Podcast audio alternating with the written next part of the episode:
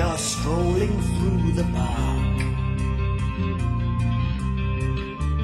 When the light begins to change, I sometimes feel a little strange, a little anxious when it's dark. Fear of the dark, fear of the dark. I have a constant fear that something's always near. Fear of the dark, fear of the dark. I have a phobia that someone's always there.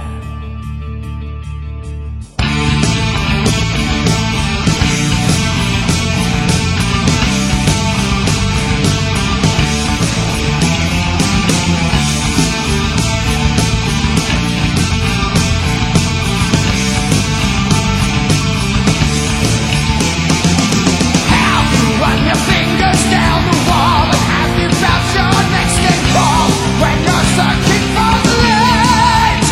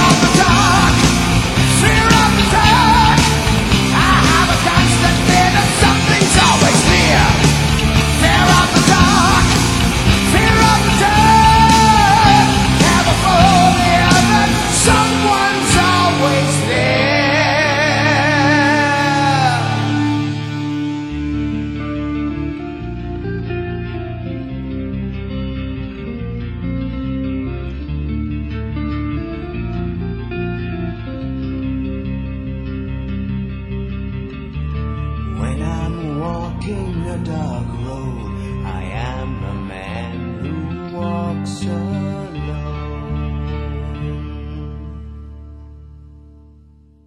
Eccoci, buonasera e benvenuti sulle frequenze di R B N Torino. Attacco la Torino bene.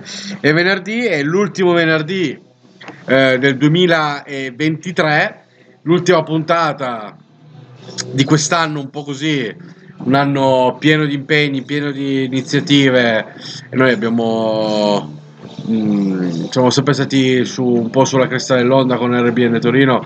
A, a settimana a settimana abbiamo sempre cercato di, di offrire puntate, spunti e dare un po' di informazioni così a tutti voi che ci ascoltate, spero. E niente, questa quest'ultima puntata dell'anno la vogliamo dedicare innanzitutto qua in studio, direttamente dal bancone questa sera, direi più, più odiato di Torino, dell'asso di bastoni, il nostro buon Archeo. Buonasera a tutti, saluto tutte le redazioni italiane e tutti gli ascoltatori.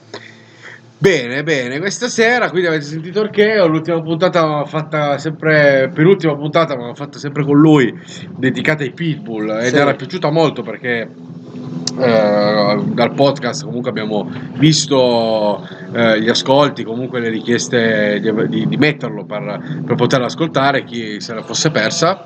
Questa sera invece parliamo, facciamo una puntata musicale perché vogliamo chiudere un po' in modo col botto, no? Con, eh, con un po' di, di, di heavy metal nelle nostre vene.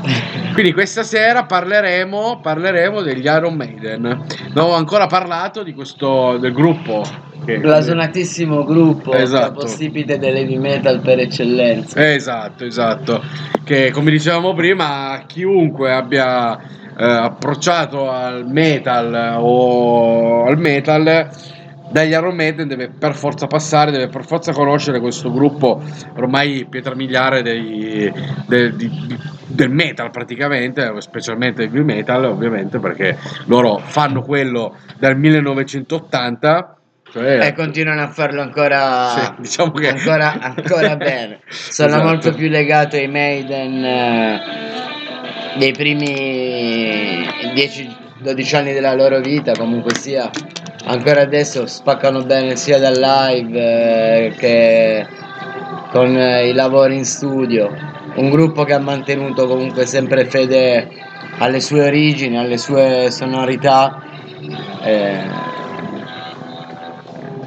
pezzi su pezzi di alto di alto livello. Ormai l'età si fa un po' sentire, comunque cavalcano ancora bene lo eh, stage. Diciamo che riescono comunque a fare sempre degli show belli belli pomposi eh. Sicuramente vedere gli Iron Maiden dal vivo è sempre una bella esperienza, anche adesso che sono un po' più grandicelli, diciamo. Sì, io ho visto un, dei video di un live di poco tempo fa, ma sono sempre Bruce Dickinson è sempre stragrintoso, Steve Harris se non ne parliamo.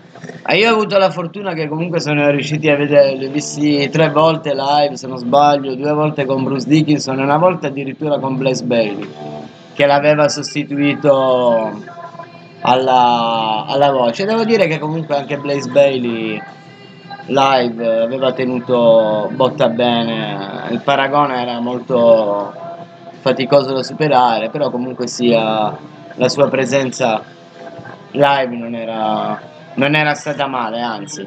Ancora tuttora ho visto un articolo di qualche tempo fa che li ha seguiti in qualche data del loro tour, era diciamo fra, fra i, fan, i fan che seguivano il concerto, c'era anche Blaze Bayley. Grande. Ricordiamo anche la prima voce dei Maiden, Paul Di'Anno. Beh, lui adesso sicuramente cominceremo da lui, che cominciamo eh, sì, da sì, quel sì, millenovecentottanta sì. Ma io quando ti... nei negozi di dischi ti si presentò questa copertina con questo pseudo zombie, diciamo, e il caro Eddie che accompagna ancora tuttora gli Iron Maiden. Primo album millenovecentottanta, Iron Maiden, titolo omonimo, copertina molto spartana, Disco grezzissimo, ma se non ricordo male forse otto pezzi tutti degni di nota. Eh, diciamo che... Eh, primo... che dire, erano i primi... Allora, andiamo un po' con la line-up originale dei primi Maiden. Paul Di'Anna alla voce, Dennis Stratton alla, alla chitarra, Steve Harris al, al basso e Cliff Bar alla batteria, compianto Cliff Bar che qualche anno fa è passato, passato poi a miglior, a miglior vita. Un album che secondo me è stato proprio una pietra miliare in quello che poi è sfociato nel vero e proprio, diciamo, heavy metal. Sicuramente anche loro hanno preso spunto dai gruppi precedenti, però diciamo che a mio avviso, almeno a mio avviso, la sonorità proprio del termine heavy metal è da ricercarsi sì. negli, negli Iron Maiden. E... Beh, diamo solo due date, due, due luoghi, così giusto sì. per, per chi conosce un po' meno il gruppo. Eh, venne fondato nel millenovecentosettantacinque a Leyton, che è un quartiere della zona orientale di Londra. E gli Iron Maiden devono tutto praticamente a Steve Harris, cioè il bassista, che era già un uh, musicista sì. che aveva suonato negli Smiler e negli Gypsy Kiss e niente iniziò... fra l'altro fra l'altro unico membro insieme a Dave Murray a non, non aver mai lasciato gli Iron Maiden. Eh, questo è già una cosa abbastanza importante, perché comunque diciamo che il chitarrista è il bassista, quindi una parte della sezione ritmica e una parte della sezione solista sono sempre state presenti nel gruppo dal, dal primo album. Sì, poi beh, io da bassista la, la, diciamo che Steve Harris è sempre stato Uh, un po', un po' un, come si può dire, un fondatore, diciamo così, del, del basso a fingere, a dita, suonata con le dita, a tre dita, molto veloce. Eh, quindi è un... Steve Harris, bassista per eccellenza, anche sul palco l'impatto scenico esatto. devastante, la famosa mitragliata verso il pubblico esatto, esatto. che fa in determinati momenti dei suoi show, l'ha reso, l'ha reso famoso in tutto il mondo, gruppo apprezzato in ogni parte del mondo, dal, dalla nazione più remota a quella più, più importante del globo. E... primo disco che dicevamo, millenovecentottanta, sicuramente ho detto canzoni tutte degne di nota, ma secondo me su tutte, diciamo Running Free, Phantom of the Opera, Transylvania, eh, Charlotte di Harlot, diciamo che secondo me meritano un, uh, un qualcosa di più. Fra l'altro il primo molto heavy metal, però loro avevano molto un atteggiamento molto punk ancora... Sì. Sul palco, specialmente Paul Di'Anna che cantava col chiodo nero, jeans stretti, molto diciamo spartano così, avevano ancora un, un qualcosa di, di stile punk sul, sul palco. Sì. E fra l'altro poi i primi album sono venuti quasi un album ogni anno, perché abbiamo il primo millenovecentottanta, eh, Killer, altro album eh, stratosferico, millenovecentottantuno, millenovecentottantadue The Number of the Beast, con il primo cambio di line up, con eh, la fuoriuscita di Paul Di'Anna e l'ingresso di, di Bruce Dickinson eh, alla voce. Non penso, non penso di fare errori, ma dovrebbe essere corretto così. Poi un'altra cosa famosa degli Iron Maiden, che penso che vada di pari passo alla loro musica, era innanzitutto eh, vabbè, ovviamente la musica stessa, ma eh, oltre alla musica venne, gli Aeromedium curarono molto l'aspetto scenografico dei concerti, no? Quindi accompa- spesso scompagnati da effetti pirotecnici che in quel periodo non erano ancora, diciamo così, usati. Sì. E Eh, una delle cose forse più emblematiche, più riconoscibili di Iron Maiden è la comparsa del, del, del, della mascotte Edward the Head, tra l'altro, sì. Cioè il noto Eddie, che poi prende forma un po', poi lo vediamo forse anche meglio dopo, ma prende un po' varie sì, forme, c'è anche diciamo. Una storia delle copertine degli Iron Maiden su Eddie. Non esatto. so se tu la sai, ma allora praticamente que- col primo album c'è la nascita di Eddie. In Killer c'è praticamente Eddie con l'accetta in mano che eh, comincia ad uccidere. The Number of the Beast, eh già. C'è lui che diventa più potente del diavolo, con che, una, e... col, che vero, lo vero. domina tipo burattino. millenovecentottantatré, Peace of Mind, album uh, stupendo, con un pezzo come The Trooper che penso che ancora adesso nessun altro gruppo dell'ambito heavy metal sia mai riuscito a fare un pezzo dell'intensità di The Trooper. E Peace of Mind, c'è cioè Eddie nella camera di sicurezza col, uh, con i capelli tagliati perché gli avevano fatto la, l'intervento al cervello praticamente in, in segregazione. E... primo live, primo album live, Live After Death, e...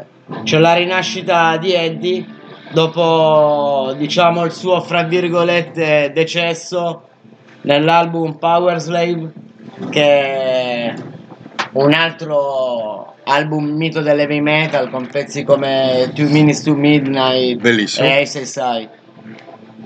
Io penso che ogni singolo, ogni singolo che veniva estratto dagli album dei Maiden eh, nei primi dieci anni era praticamente eh, un diamante. Sì, condivido pienamente. Gruppo che ha sbagliato pochissimi album e anche adesso che sicuramente li seguo meno, comunque quando esce l'album vado sempre ad ascoltare ancora su... Sì. L'unico album che forse non ricordo molto era già i Maiden verso, diciamo, un periodo un po' negativo, eh, probabilmente sto parlando No Prayer for the Dying, che era un album che non mi era, non mi era piaciuto per niente a me personalmente, e, ed è l'album subito dopo Somewhere in Time e Seven Son of a Seven Son. No Prayer for the Dying nel millenovecentonovanta non mi era non mi era piaciuto molto, subito poi seguito da uno stupendo Fear of the Dark, eh beh, che saluta quello... Bruce Dickinson, per una parentesi, sì. Dopo Fear of the Dark saluta gli Iron Maiden e parte col suo progetto solista dei Bruce Dickinson, che è un gran bel fra, fra l'altro grandissimo primo album Tattooed Millionaire, dove alla chitarra compare Johnny Gers, che poi entrerà a far parte degli Iron Maiden. Esatto. Eh, quello lì è stato... Anche il progetto sing... singolo di, di Bruce Dickinson è molto figo, eh. Sì, fra l'altro, continua, se non sbaglio, eh. fa un tour adesso e sì. Quest'estate a luglio sarà anche un tour italiano, sì, sì. Vicino a Vicenza, con, no, uh, con i Bruce Dickinson. Un buon... Un buon uh... un buon progetto, sì, anche Somewhere in Time eh, con una copertina molto benierista, questo Eddie bionico ormai Figa, risolto dal live, uh, Live After Death, eh, pieno di, di bei pezzi come Alexander the Great, se non sbaglio, Som- eh, Somewhere in Time stessa, bellissimi pezzi. Fra l'altro io l'avevo visti a Torino, la prima volta che li ho visti li ho visti col tour di, di Somewhere in Time nel millenovecentottantasei, avevo dodici anni, perché era quel periodo che andavo ai concerti metal con mia cugina che ascoltava già metal dall'epoca, e mi ricordo benissimo tutto il concerto, grandissima emozione, poi vedere Eddie sul palco che si muoveva con la pistola in mano, vestito tutto bionico in, in, in modalità bionica, così è stata una bella, una bella figata, diciamo. Bene. Sicuramente la, la cosa più bella dei Maiden è proprio la live. Eh, è un gruppo che comunque sia ripaga sempre il, eh, il prezzo del biglietto. Bene, bene, bene. Io direi che abbiamo parlato già fin troppo per, eh, per questo gruppo, così diamo un po' di, di musica ai nostri ascoltatori e ci sentiremo dopo, dopo aver ascoltato due o tre pezzi degli Iron Maiden che sceglieremo con accuratezza, e ci vediamo subito dopo. Ciao!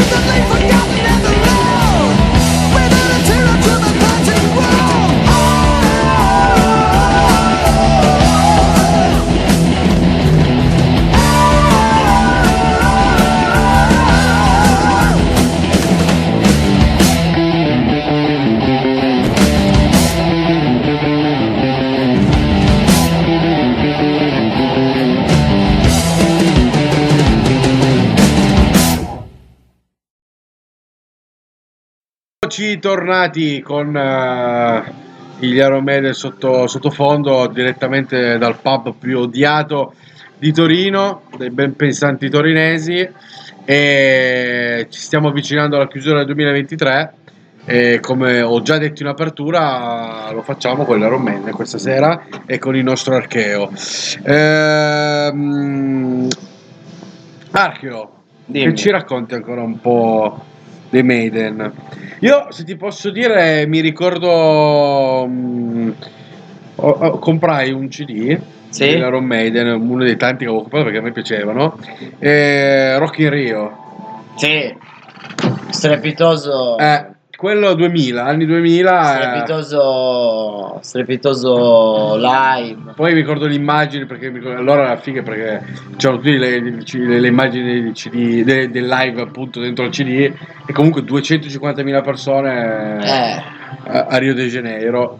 I, i Maiden penso che al pari degli A C D C, sì, live al River Plate, eh, degli A C D C nello stadio del River Plate a, a Buenos Aires, penso che sia sugli stessi spettatori di Rio dei, dei Maiden. Erano gruppi, gruppi che hanno riempito anche riempi, riempivano arene e stadi anche nei momenti magari di di yeah. leggero calo, che è fisiologico in ogni band, perché comunque sia, vedi, certe volte io non amo molto i gruppi che poi trasformano molto negli anni poi il proprio suono, certo, o vanno a snaturare, diciamo, quelli che sono stati gli inizi.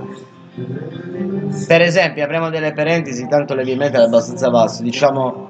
Gli Iron Maiden, bene o male, hanno tenuto sempre il loro sì. trademark, il loro marchio di fabbrica, come stile musicale, come stile di sonorità, il cantato di Bruce Dickinson e via discorrendo, come hanno fatto gli A C D C, come hanno fatto i Ramones, di cui abbiamo parlato in, in, l'anno scorso in una puntata dal punk al metal che avevamo fatto.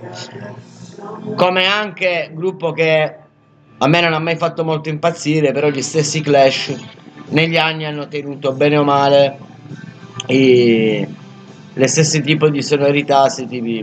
Ad esempio, non è una critica, ma diciamo di Metallica, sì. Dal mio punto di vista, eh, grandissimo gruppo, non metto in discussione niente, però diciamo che i primi cinque album dei Metallica fino al Black Album ho trovato un filo conduttore, poi secondo me sono andati via via snaturandosi un po' troppo da quelli che erano state, diciamo, le loro origini, sì. Invece i Maiden eh, hanno comunque percorso la loro strada sempre sulla stessa lunghezza d'onda. Questo secondo me denota un credere eh, viscerale Eh, nel tipo, diciamo, di musica che si vuole proporre, nel tipo di messaggio che si vuole dare, lo stesso impatto scenico, la stessa, la stessa adrenalina in ogni live, che siano stati visti nel millenovecentottanta o nel duemilaventidue, per dire, nonostante l'età che sia avanzata.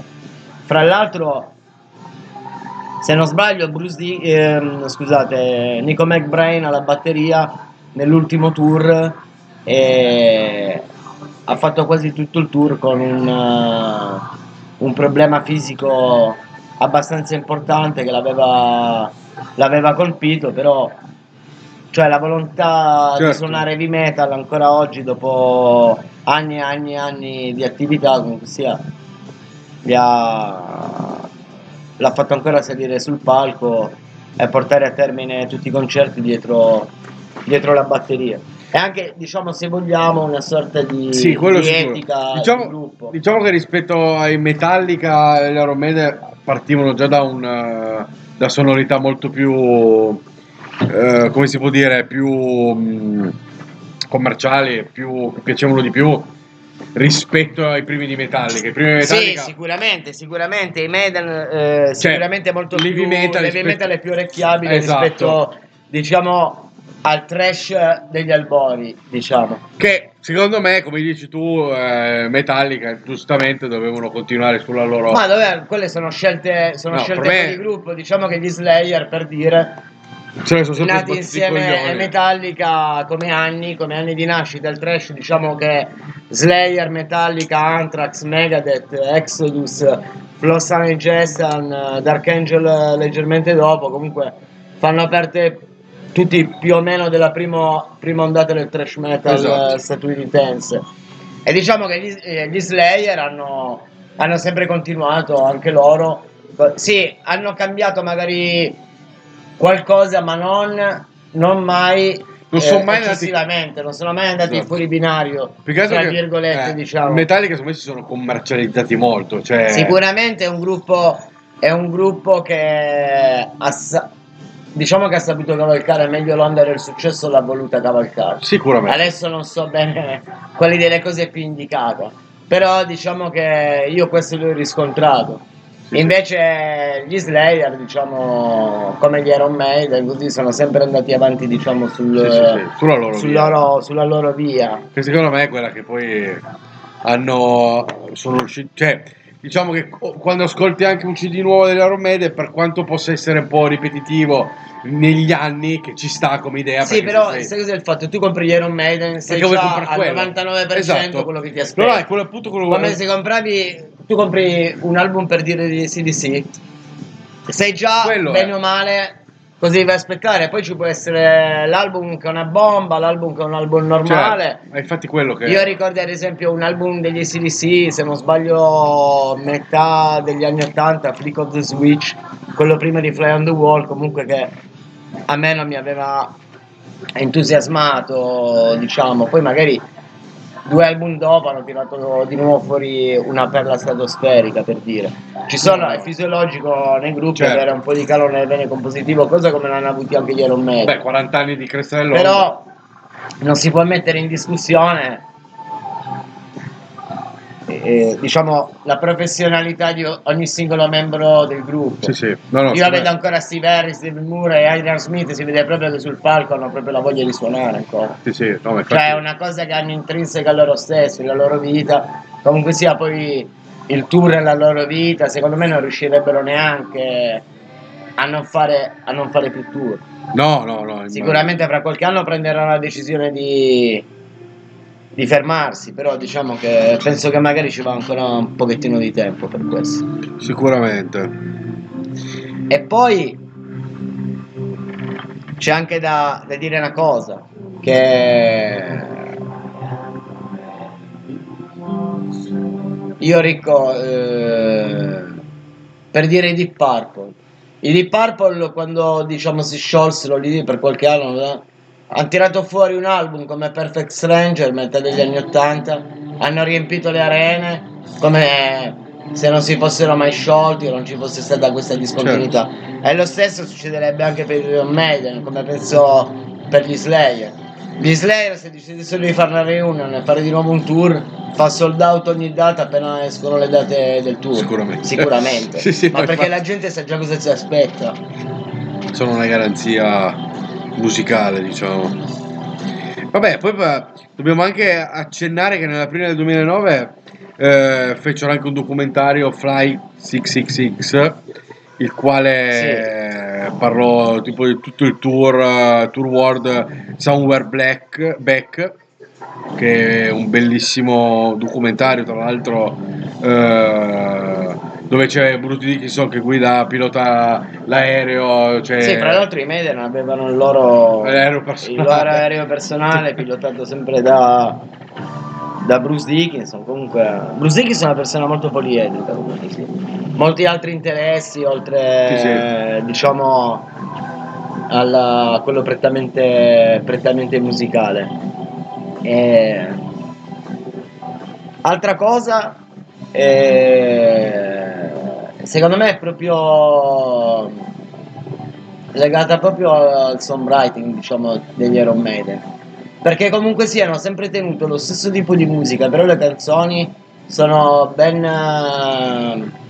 sono ben riconoscibili una dall'altra già dalle prime note. Quando vai in live, dalla prima nota che suonano sì. sai già che canzone stanno, diciamo, stanno per fare, nonostante abbiano tutto bene o male lo stesso sound. E anche nei pezzi più lunghi e degli Iron Maiden, come The Rime of the Ancient Mariner, che penso che sia ancora una delle loro canzoni più lunghe come minuti, e non risulta essere mai noiosa, perché comunque ci sono spesso cambi di ritmo e staccati da tonalità vocali diverse. Comunque sia, e non rendono mai noiosa, diciamo, la canzone rispetto, diciamo, ai primi album, che avevano canzoni, per dire, molto più corte come minuti, ma molto più incisive, tipo Over a Child, Running Free, Run to the Hill.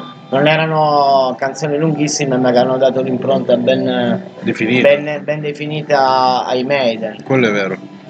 Beh, bisogna anche aggiungere i vari premi che hanno vinto, perché nella loro lunga, lunga, lunga carriera hanno vinto... Adesso penso che i Maiden abbiano collaz- collezionato sì. di tutto. Allora, contiamo che eh, sono stati nominati tre volte al Grammy Award per la Best Metal Performance, con Fear of the Dark del millenovecentonovantaquattro, The Wicker nel duemilauno e Il Dorado nel duemiladieci. Nel duemiladue sono stati premiati con l'Ivor Novello Award per il loro successo internazionale.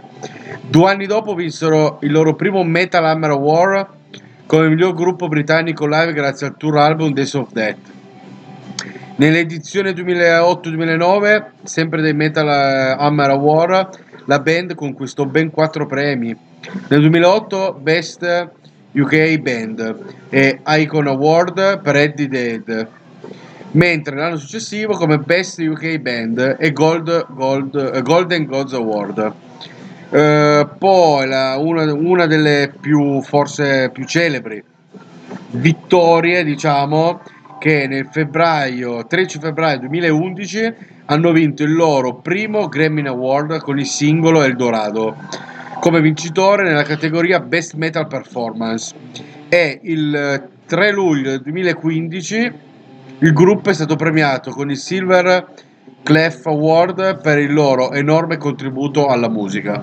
Vedi, paradossalmente i Maiden hanno preso tutti questi premi Eh, non nella loro fase iniziale, che però erano sempre ottimi album, gli, certo. a, gli album che hanno fatto la storia dei Maiden per far sì che quelli seguenti avrebbero comunque avuto un ascolto di, di pubblico, le arene piene e esatto. tutto. Quindi quello si riallaccia al discorso che facevamo prima della continuità, la continuità di genere, la continuità musicale, l'impatto scenico è sempre ad alto livello, è sempre più o meno simile live, quindi è, è una cosa che comunque ripa- cioè ripaga nel, certo, negli, anni. negli anni, nel tempo. Sì, no, no, quello indubbiamente. Ciò che, come dicevamo prima, non ha fatto i Metallica, perché sì, i Metallica sono stati strapremiati eh. anche loro, un gruppo. Sì, sì, sì, però io allora, personalmente io ho ascoltato i Metallica fino al Black Album. Anch'io. E li ho visti due volte, una volta a Torino proprio col tour del Black Album e una volta li ho visti a Milano quando erano eh, penso col tour di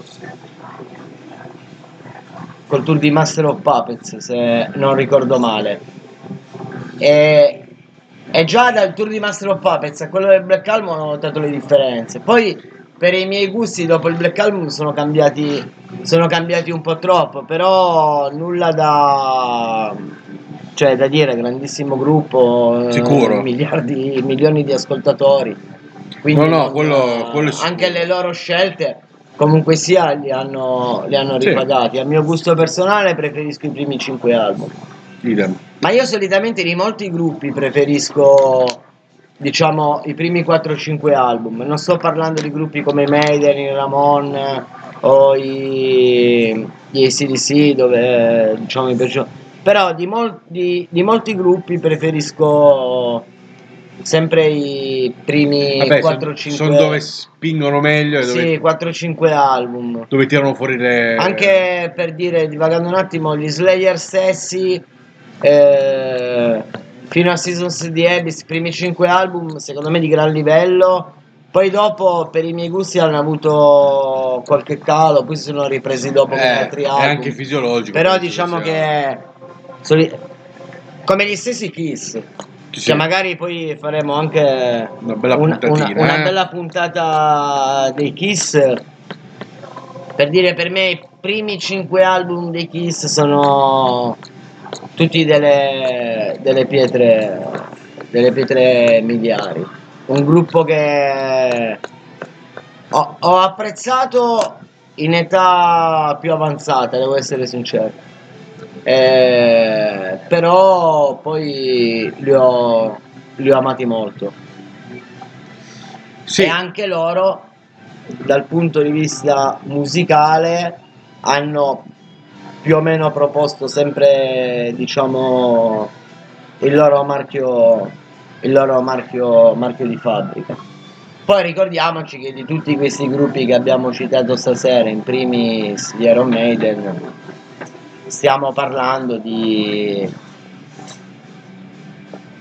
di musicisti di un certo livello, gente che ha fatto il patto col diavolo, direi, eh, musicisti eh. di un certo livello, sia per quanto riguarda tutto. Per dire, chitarristi come Adrian Smith, Dave Murray, Alex Friendly dei Kiss, eh, eh, Kerry King eh, degli Slayer, eh, lo stesso Kirk Hammett eh, dei Metallica. Stiamo parlando di gente che è stata illuminata un giorno, sa, sa cosa vuol dire, sa cosa vuol dire suonare un po' più di quattro, un po' più di quattro note. No, no, sicuramente. Allora, tutti quei tutti i gruppi che alla fine facciamo puntate, citiamo, ascoltiamo. Ma poi sicuramente anche tutti gli altri gruppi che abbiamo citato stasera, che non erano gli Iron Maiden, hanno comunque avuto anche influenze stesse da parte dei Maiden. Sì, sicuramente. Perché comunque tutta l'ondata trash che è nata leggermente, leggermente dopo, diciamo che sempre preso certo. spunto anche... leggermente dopo più o meno, eh. comunque siano sempre preso spunto da chi, da chi è partito prima di loro, ma come giusto, come giusto che sia. Sicuramente, sicuramente. Beh, io direi che questa sera abbiamo chiuso l'anno eh, in maniera molto positiva, in maniera un po' alla, alla Maiden, no? Sì, siamo partiti dai Maiden, poi ti ricolleghi sempre... Certo. a questo... qualcos'altro, perché diciamo certo la musica non è settoriale della, così l'heavy metal, thrash metal, così è tutto un po' collegato, però comunque sì, era giusto dedicare anche una puntata agli Iron Maiden, che se si chiedeva un bambino adesso per essere agli Iron Maiden probabilmente sa chi sono. Esattamente, esattamente. Talmente esattamente. La storia che hanno, che hanno fatto, che hanno scritto e che continueranno ancora a scrivere. Benissimo, benissimo. Io direi che eh, essendo una puntata dedicata ai Maiden, vi lasciamo con un qualche bei minuti dedicati a loro. Sì, sicuramente sono molto meglio delle nostre parole, le nostre parole esatto, esatto. La musica ripaga sempre. Esattamente, proprio quello era il concetto. Quindi, quindi che dire, noi vi ringraziamo, eh, la redazione torinese, anche stasera sono solo io, eh, D J Paolot, vi, vi ringrazia per, per, l'anno pass- per l'anno che è appena passato e vi dà appuntamento al duemilaventiquattro eh, con una promessa che come sempre continueremo questo, questo nostro obiettivo di diffondere musica, di diffondere eh, notizie, informazioni, ovviamente i più non conformi possibili, il più fuori dal coro possibili. Sempre dal, dalla redazione torinese vi auguriamo un buon inizio di anno e grazie a tutti per l'ascolto dalla web radio colpevole, pericolosa e intransigente. Ciao a tutti.